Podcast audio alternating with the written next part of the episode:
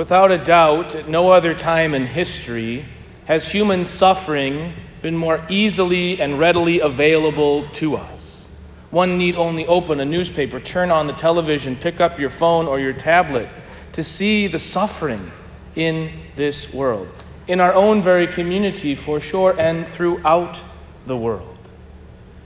And yet, at the same time, without a doubt, at no other time in history have we made a greater and more concerted effort to avoid pain and suffering than we do today.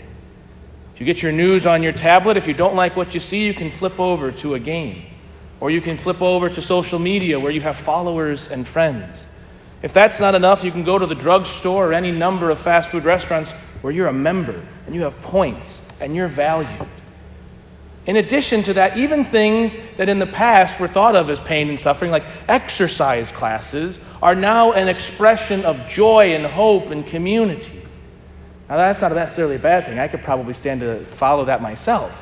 But that's the thing, right? Is that we're trying to find, even in the difficult things, as much as we can to avoid suffering and pain. Think of it this way In the early to mid 2000s, the United States was engaged in two wars in Iraq and Afghanistan, and the most popular television shows were reality TV.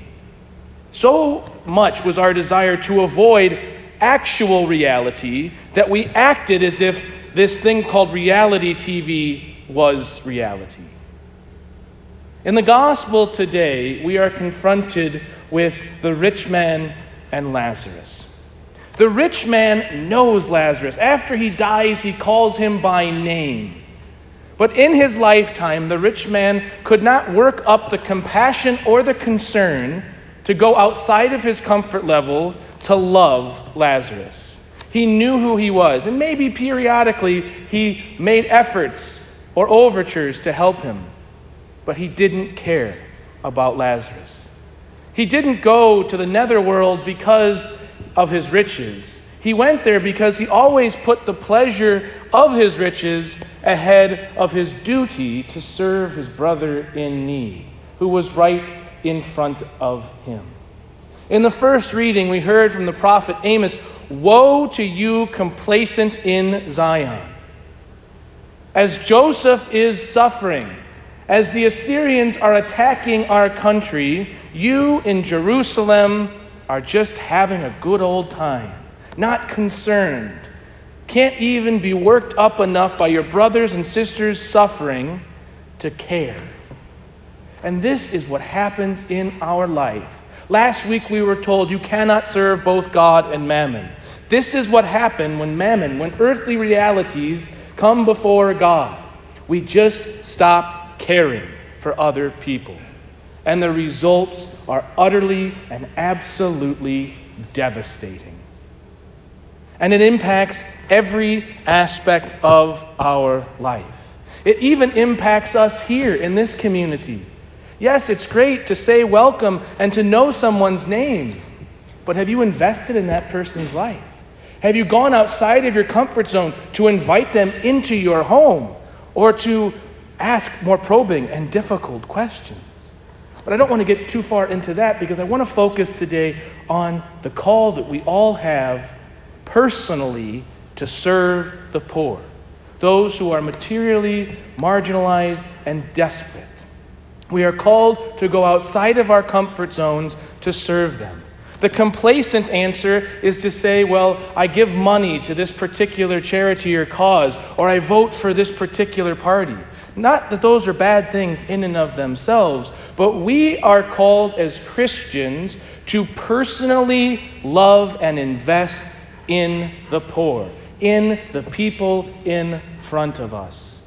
To know their name, to know their story, to invest in their lives, so that they know above all else that they are loved. That someone, something maybe, is calling them, is loving them, is nurturing them, even if we don't share a common language. We are called not just to support a cause, but to be the cause, to be the hands, to be the face, to be the mouth of Christ to the poor. A great example of this is St. Damien of Molokai. St. Damien was from Belgium. He was a missionary. He went to Hawaii, and there was on Molokai a colony of lepers. No one would go there because they knew if they went, they would never come back. And yet, St. Damien saw that and he said, wait a second, these people need love. They need someone in their life who cares for them, who loves them, who will hold them as they die, who shows them that they have value and dignity and decency. And so he went, knowing full well that by stepping foot on the island, he would die. He would die an ignominious death because he would be a leper, because he would be an outcast, because he was with those people. But because of him, those people knew that they were beloved sons and daughters of God. They knew, even though the whole world had abandoned them, that God had a place in his heart for them. That here was this man who loved them. And all of a sudden, instead of it being a place of destitution and terrible disease and all that, it became a better place, a better community. In the second reading, we heard from St. Paul pursue righteousness, devotion, faith, love, patience, and gentleness. Compete well for the faith. Lay hold of eternal life to which you were called.